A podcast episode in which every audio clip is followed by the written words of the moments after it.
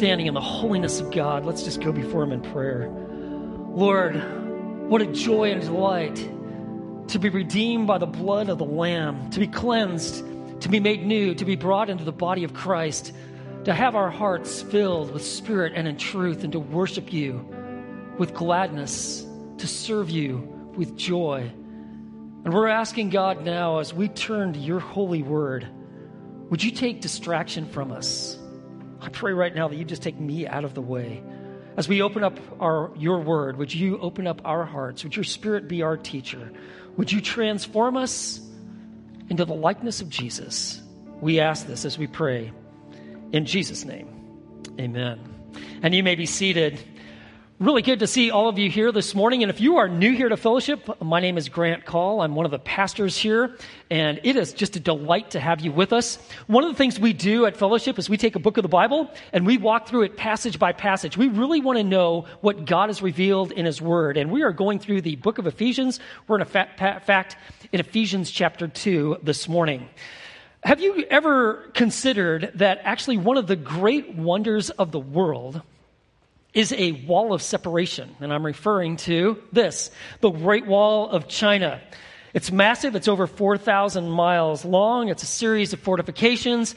Uh, some of the original part of the wall gets started in 7th century BC.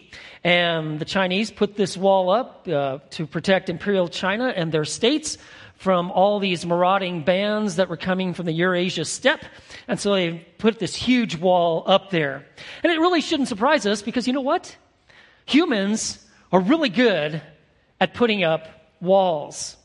So here would be an example, but uh, we also put up walls like when it comes to race, socioeconomic status. We just erect these walls. In fact, it's commonplace, and we are really good at doing it. The thing is, though, God is all about reconciliation. He's a God of love and unity. But people are good at putting up walls. Even Christians. Now, when you look at church history, you're going to find some examples of just some amazing men and women who God used in rather significant ways, who would not bow down to the culture of this world. So, for instance, like World War II, you got Nazis Germany, and one of the things that they're going to accomplish as they take over the world is they're going to exterminate all of the Jewish people, right?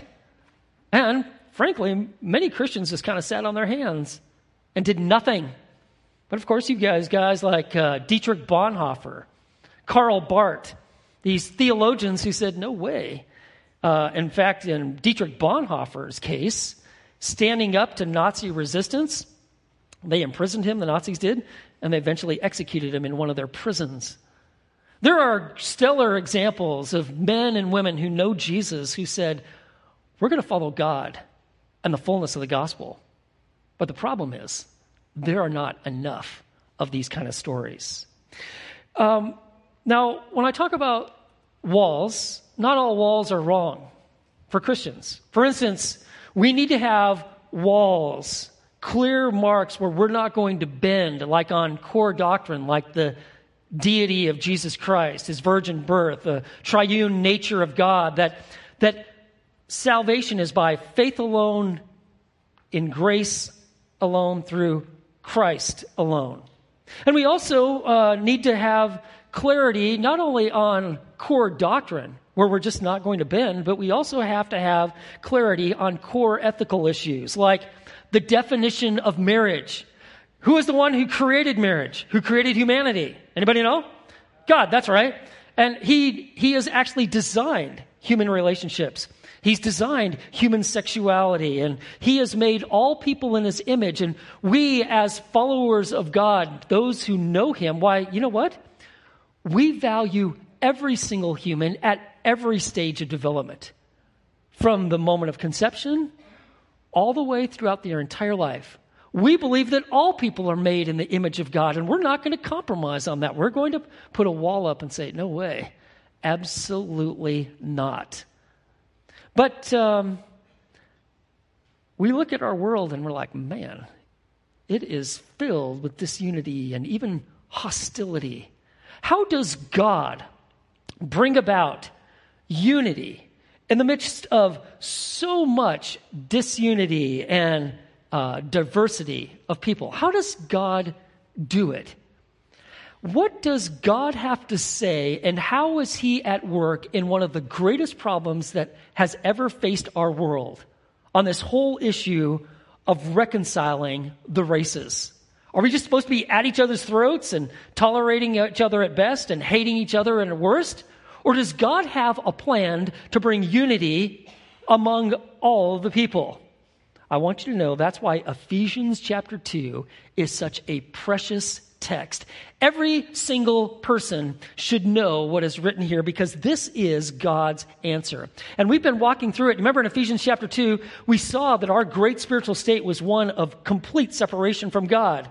But God, working through Christ, brought about reconciliation. In fact, some of the great verses that we, we memorize because they are so rich and meaningful to us, like Ephesians 2 8 and 9, it says, For by grace you've been saved through faith, and that not of yourselves. It is the gift of God, not as a result of works, that no one should boast. Salvation is by God's grace through faith in Christ. You didn't earn it, it's not your religious behavior, it's Christ. And God, who has saved us by grace, is shaping us by grace. Very next verse, verse 10 For we are his workmanship, created in Christ Jesus for good works, which God prepared beforehand that we should walk in them. So God has prepared before the foundation of the world not only our salvation, but that those who know Christ are actually going to manifest his likeness through very good works that he's doing through their lives. It is Christ being manifested in us, just like we sang in our worship song. So let me ask you, what is the very first good work that God highlights that is to come flowing through his people? Does anybody remember from last week? Because this is all review. Anybody remember? Reconciliation, right? And that's exactly what we see. And so we saw it last week. And so just by way of review, separation was our former condition. Verse 11. Therefore remember that formerly you, the Gentiles in the flesh, were called uncircumcision, which is a term of derision, by the so-called circumcision, which is performed by the flesh by human hands. So we were once in social alienation, but we were also, as Gentiles, that means non-Jewish people, we were in a condition of spiritual alienation. Let me tell you what it's like to be separated from God. Verse 12. Remember that you were at that time separate from Christ, excluded from the commonwealth of Israel, and strangers to the covenants of promise, having no hope and without God in the world. I want you to know that was me. With without God. And when you're without God, friends, you are without hope. And so here is the condition of all of humanity. So, what does God do? In order to manifest the greatness of his character, his plan has been, even in eternity past, to manifest the character of, of himself through bringing about reconciliation through his Son, the eternal Son of God and that's exactly what he's done. Reconciliation comes from our Savior's intervention. And so we looked at it last week, but I just want to read these verses because this is so rich. This is our life. This is hope for humanity. Verse 13. But now, in Christ Jesus, you who were formerly far off have been brought near by the blood of Christ. For he himself is our peace, who made both groups, Jew and Gentile, both groups into one and broke down the barrier of the dividing wall. Once there was this huge division, that's gone. Why? Because Christ broke it down. And he, how did he do that? By abolishing in his flesh the enmity, which is the law of commandments contained in ordinances, so that in himself he might make the two into one new man, thus establishing peace. You see, Christ fulfilled all the law. He is our righteousness, and that wall of separation is gone. Let me tell you who took it down. Jesus Christ. And like it says in verse 16, and he might reconcile them both in one body to God through the cross. You see, he's established the one new man.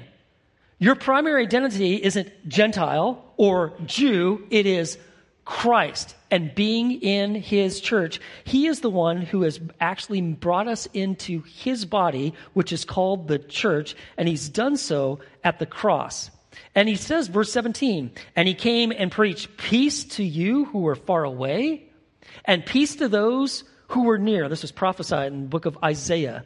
And for, and for through him, we both have our access in one spirit to the Father. You see that? We have access to the Father through the work of Christ, and we are empowered by the Holy Spirit. Now, you see, in Christ, we have unity, not uniformity. We're not all the same. We have differences. But unity is all of us working together, coming together, and moving forward in a common pursuit. And let me just tell you who made the nations of the world. God did. Acts chapter 17, verse 26, it says, And he made from one man every nation of mankind to live on the face of the earth, having determined their appointed times and the boundaries of their habitation. So God is the one who did it. And you see in verse 18, that's a verse you might want to underline because you see the triunity of God on display. Through him, speaking of Christ, we both have access in one spirit, speaking of the Holy Spirit, to the Father. God is the one who is bringing about this unity. Let me tell you who brings about division. It's the enemy of our souls. It's Satan himself. You see, God ushers in peace through the gospel. But division, pride, racism, all of this is a flame that is fueled by Satan. And I want you to know it's like he's having a field day through centuries, we still are facing the implications and the ramifications of this great disunity. But you know, God has supplied everything we need in Christ. To show everyone that access to God is made available to all. You remember the curtain at the temple? The moment Christ dies, when he yells out, It is finished, that curtain tears from top to bottom. You see, access to God has always been now made available through the person and the work of Jesus Christ. And so, great divisions like between Jew and Gentile, friends, that no longer is the issue. The issue is will you trust Christ, God's solution? And no matter what sort of ethnic or racial or economic status strata that we have developed in society, I want you to know that it is Jesus Christ who can bring about reconciliation. He is bringing about the one new man. Remember that from last week? Verse 15, a new man, where we who are in Christ, we have a heart to actually love people. He gives us eyes to see people as God sees them. Remember the encouragement last week? Let's ask God to help us to have eyes to see people as He sees them. That we have ears to listen to people, their stories, their pain, their background, their hopes, their dreams, their struggles, hands to help, feet that will walk with each other, and of course, that we have mouths to speak encouragement, to thank, and to ask good questions. And so God brings about reconciliation to address our separation. That leads to this. This is the whole reason why God has brought reconciliation in Christ, and that is unification. That we have one united position. We're united in Christ. Let me just tell you, our churches are to be a showcase of the power of the gospel in the world. People should be able to look at our churches and see the power of God on display by how Christians love one another because they are loved by God. And so, what Paul does, having explained the greatness of the reconciliation in Christ, he gives three metaphors to describe the church. Three things that would be commonly known to people and explains the significance of what it means to be in Jesus Christ. And what he's showing us is that the reality of Christ is seen by the unity of his people. And the first image he brings is that we are united in God's kingdom. Take a look at this. Verse 19, so then you are no longer strangers and aliens, but you are fellow citizens with the saints and are of God's household. So the first thing you need to know is that you and I, when we placed our faith in Christ, when God drew us to himself, Why, we're united in his kingdom. We are citizens. Before, we were strangers and aliens. But now, our primary identity is Jesus Christ. And God's plan is that his kingdom is going to permeate all of the nations. It's going to encompass every tribe, tongue, and nation. People from every background are going to be united in Christ. That is the reality of the gospel. That doesn't mean that we become part of the commonwealth of Israel, like it refers to in verse 12, where we actually become Israel. Actually, we, uh, we still come from a Gentile background or a Jewish background. In fact, Paul always refers to Jews and Gentiles. It's just that that's no longer their primary identity. You know what our primary identity is? It's Christ. Our primary identity is that we are Christians. That means that is our main point of reference. And racial distinctions that exist, what we can do is when we're in Christ, all of a sudden now we can really appreciate one another.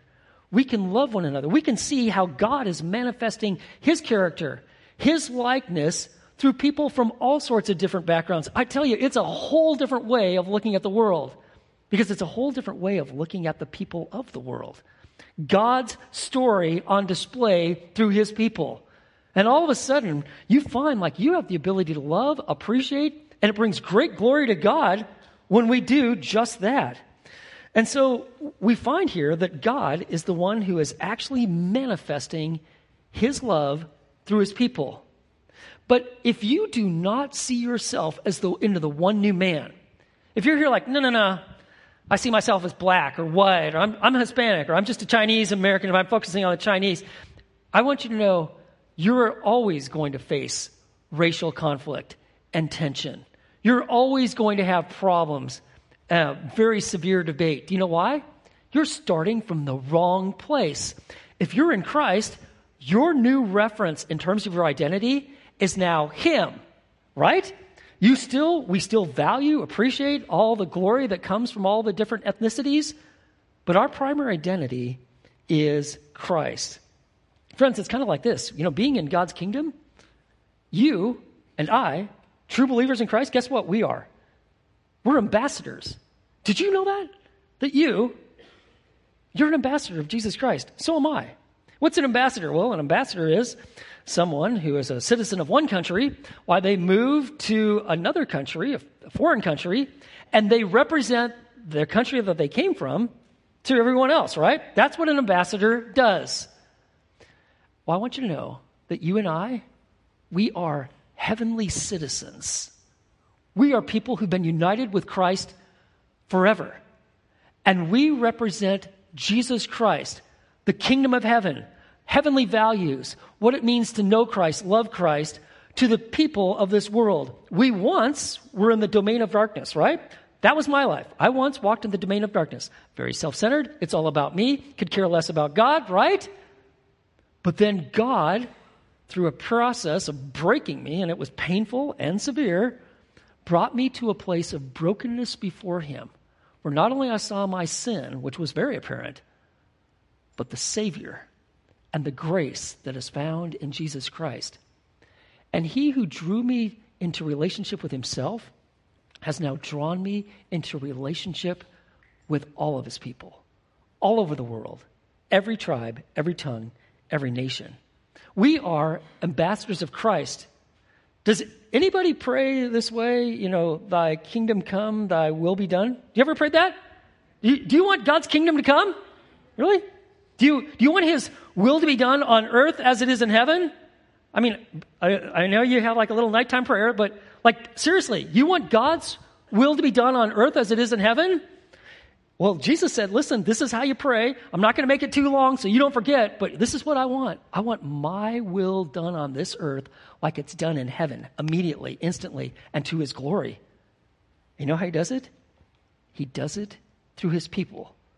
The allegiance of his ambassadors who treasure and cherish him and his word. You see, when we are in Christ, we're in the church, guess what? We are united in God's kingdom. Let me show you something else from verse 19. We're united in God's family. Did you see that verse 19? And we are of God's household. So now it gets pretty intimate, right? It conveys a deeper level of intimacy and belonging. We are now in God's family. That means that we've got a support network. We have intimacy with the Lord. We have the ability to encourage one another, strengthen one another, serve one another. And the church is to be a visible demonstration of the love of God being manifested in his people. And haven't you noticed that, like, when you meet a fellow believer, like, you have these instant bonds? I mean, it is just, it's awesome. I, I've noticed this the entire time that I've been a Christian, that I meet someone that really knows Jesus and they love him. I love him. Guess what? Even though we just met, we are like instant friends. I had this experience uh, several weeks ago flying back here. Um, and I, I, sat next to a young gal. She was like 20 years old. She's flying to Houston. She's getting married. And this young gal was on fire for Jesus. Like she knew the Bible. I was like, wow, who, where did you come from? Who are your parents? You know? And, and like, she was smart and intelligent, could talk about a wide variety of issues. But like, man, we had this really meaningful conversation, far more meaningful than I might even have with a family member that doesn't know Jesus, all because we're related by the blood of Christ. That's what it means to be in his family. But you know, families, sometimes they have problems, right?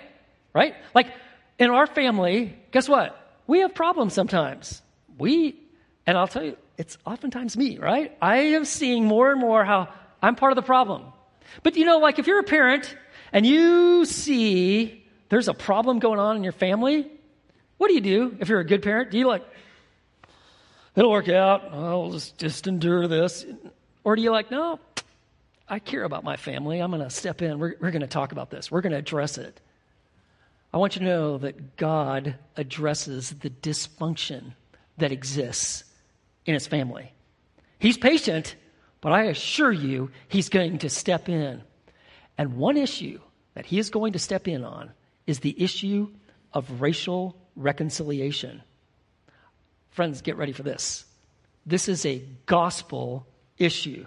Like, what? This has something to do with the gospel? Yeah, it does. You know what the book is right before Ephesians? It's Galatians. I encourage you to read it, especially chapter 2. Because in chapter 2, you've got the Apostle Peter, right? We're talking key guy in the kingdom, right? And you've got Barnabas, the son of encouragement. These are Jewish guys who have come to Christ. And they actually understand the gospel. In fact, Peter and Barnabas were actually interfacing with Gentiles who are also coming to Christ, you know, and they realized, like, wow, we're in the one new man. But you know what happened? All of a sudden, uh, Peter and Barnabas, it says they got, got carried away and they started isolating from the Gentile believers in Christ.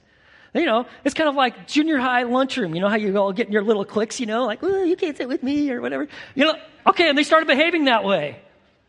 And so when Paul shows up and he joins the party and he's like, hey, what's going on here? And he's taking a look and, and he sees Peter and Barnabas and he's like, and they're just all hanging out with the Jewish believers and the Gentiles, like, hey, I thought we were part of this. And like, what did Paul do? And he's like, oh, you know, they'll get it all figured out. Uh-uh. God put it on his heart to, you deal with this. And he did.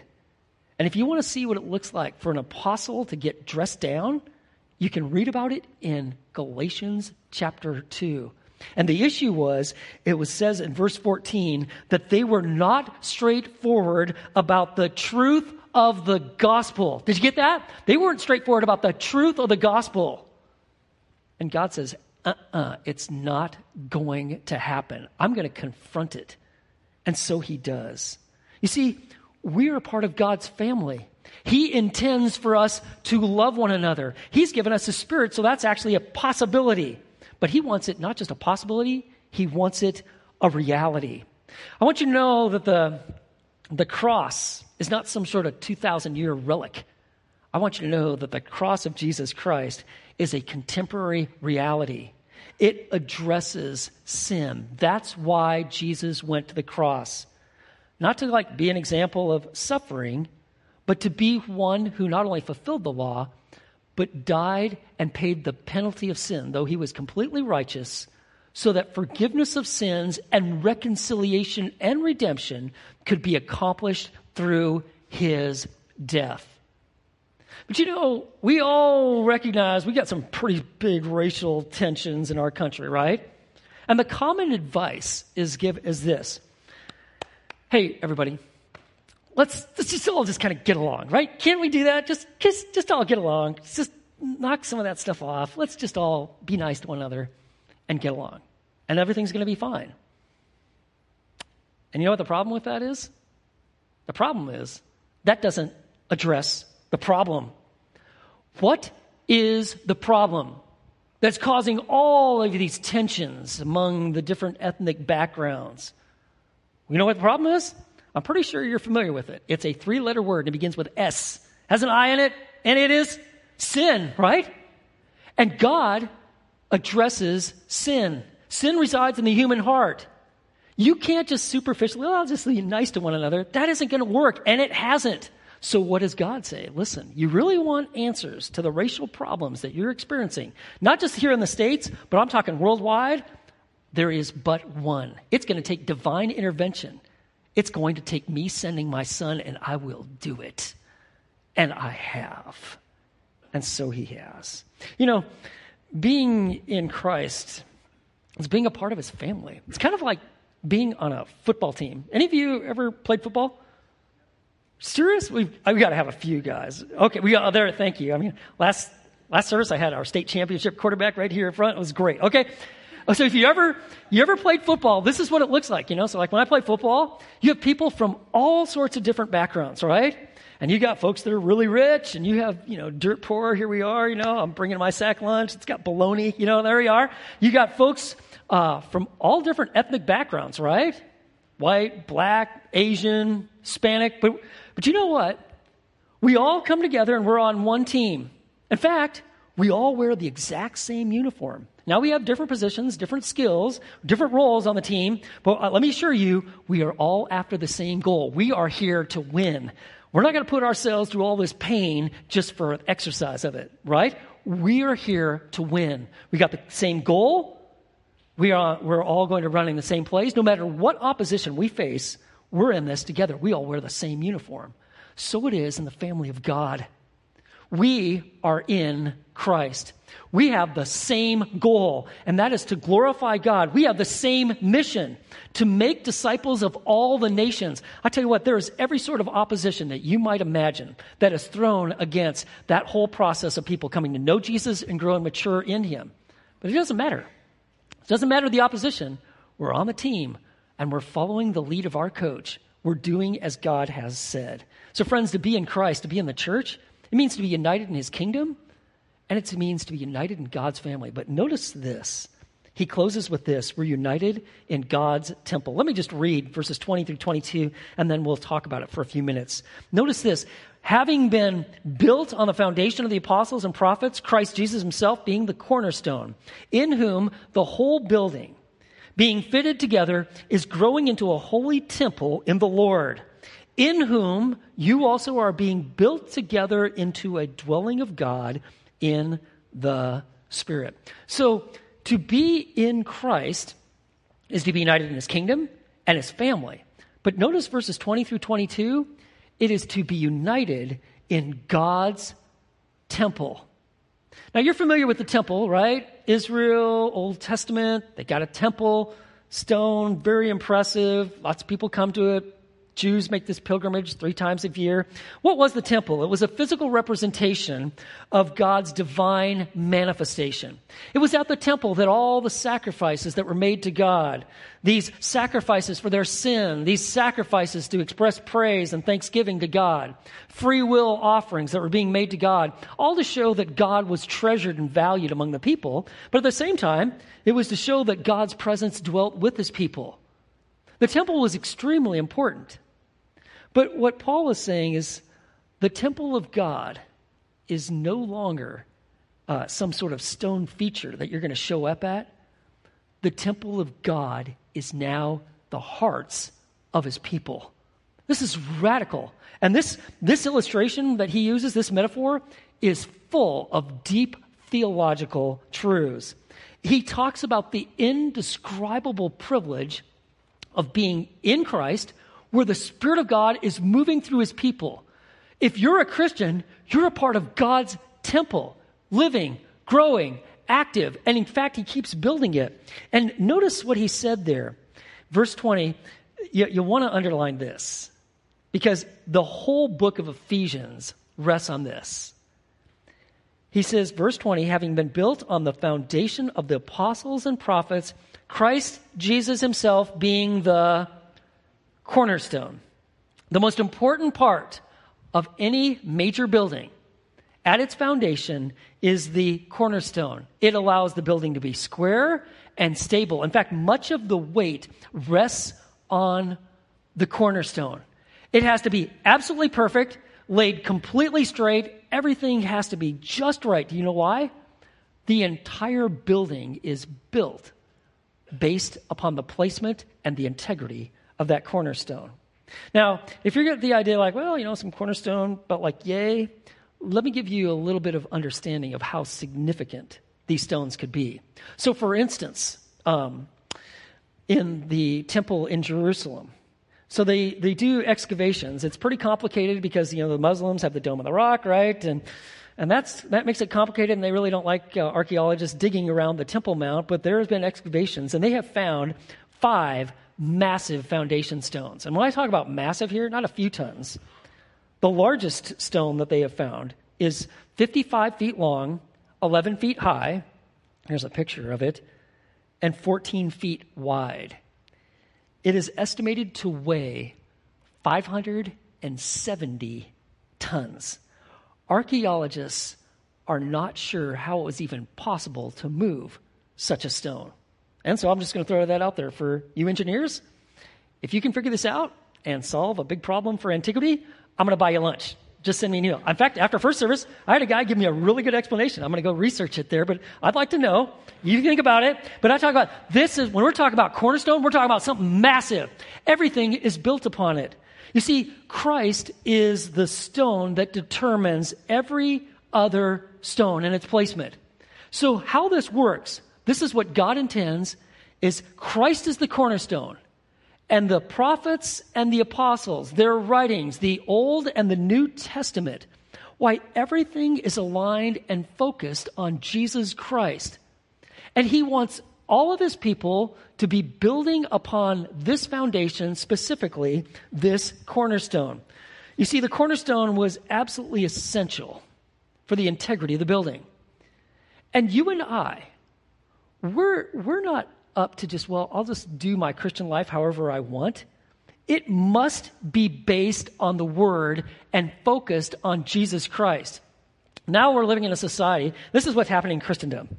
I, I got to think from God's perspective, this is a disaster. This is like, you just believe whatever you want to believe. Pick and choose. You don't like some of the verses in the Bible, some of the prophets wrote you the wrong way, you really don't like what this apostle wrote on this, you come up with some new clever interpretation. Or, in fact, just dismiss it all. Just cut it out. Just do the Thomas Jefferson thing. I don't like it. I'm removing it. I want you to know that is not biblical Christianity. The one true faith God always has as remnant are those who are building upon the foundation of the apostles and the prophets, and they are focused on Christ, the cornerstone. Tony Evans, the very famous pastor just up north here in Dallas, the founder of Urban Alternative, um, this, he's a great author. He wrote a, he's written this book. It's called Oneness Embraced. There was just a reprint that came out uh, this year where he's added quite a bit of amazing material. I want to read you an excerpt from it. Tony Evans writes this If we are ever going to fix the racism problem in the church for the benefit of our nation, the Bible has to overrule our emotions, thoughts, words, actions, and histories. Our problem is that we have far too many people running to sociology books before searching the scripture. We have far too many people quoting portions of content from critical race theorists or white fragility, intellectuals and race, or shame before going to the Bible. And while there are legitimate truths present, present, present in all of these things, and it is good to read and research various thoughts on the subjects as well as statistical analysis, they must be viewed through the grid of the gospel. They must be seen through the spectacles of Scripture, and they must ultimately be made to surrender to the Lordship of Jesus Christ. And every Christian who names the name of Jesus Christ must be actively and purposefully involved in racial reconciliation, according to the scripture. Not division, not blame, not divisive speech, not dismissiveness. Why? Because unity is what glorifies God and allows his presence to be visibly seen in and through his people. Friends, Christ is the cornerstone. The word given by the apostles and prophets is the foundation. So, like, if you want to know, like, well, what does a kingdom citizen really live like? Just keep reading the book of Ephesians. Chapter 4, he talks about what actually the true faith looks like.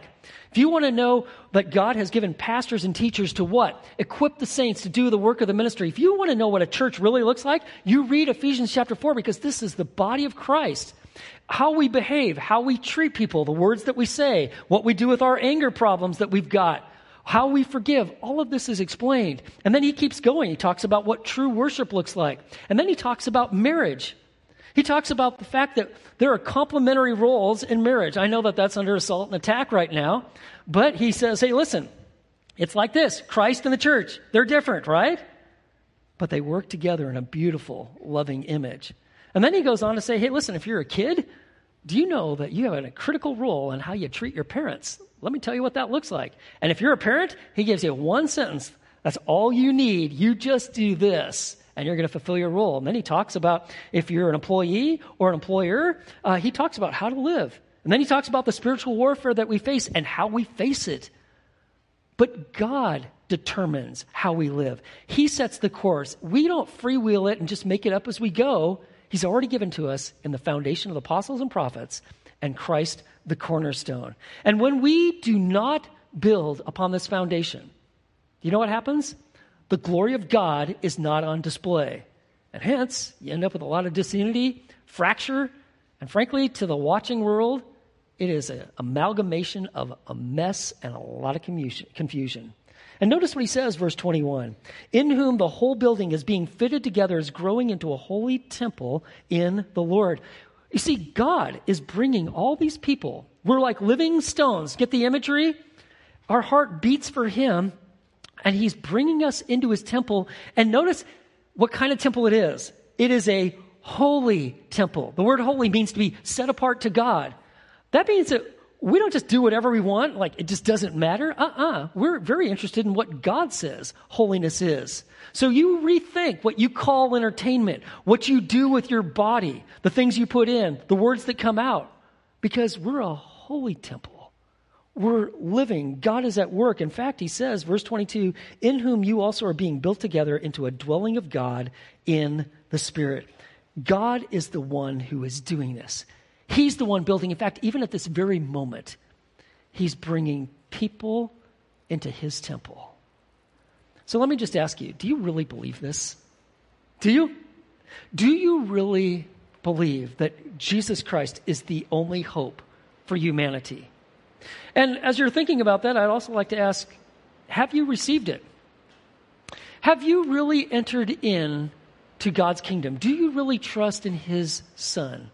And the third question I'd like to ask then is Are you living it?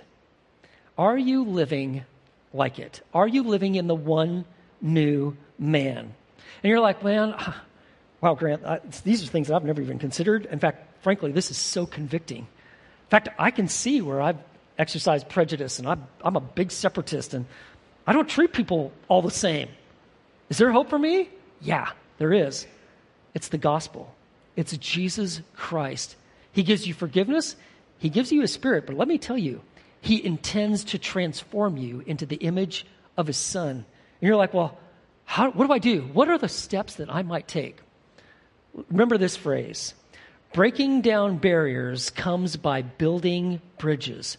Breaking down barriers comes by building bridges. It starts with you just walking across the aisle, a handshake, looking people in the eyes, showing people respect, listening to them. You want to be intentional. If you're like, man, I don't even understand some of these different backgrounds. Like, for instance, just like, I don't understand what it's like to be an African American.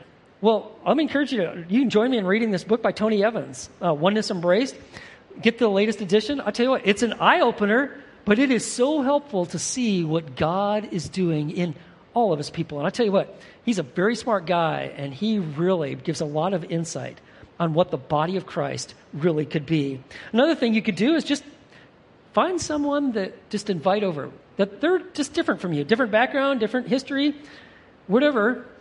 Just invite them over or go out to lunch. Just spend a little time with them. You don't have to talk about race or anything like that. Just show the love of Christ.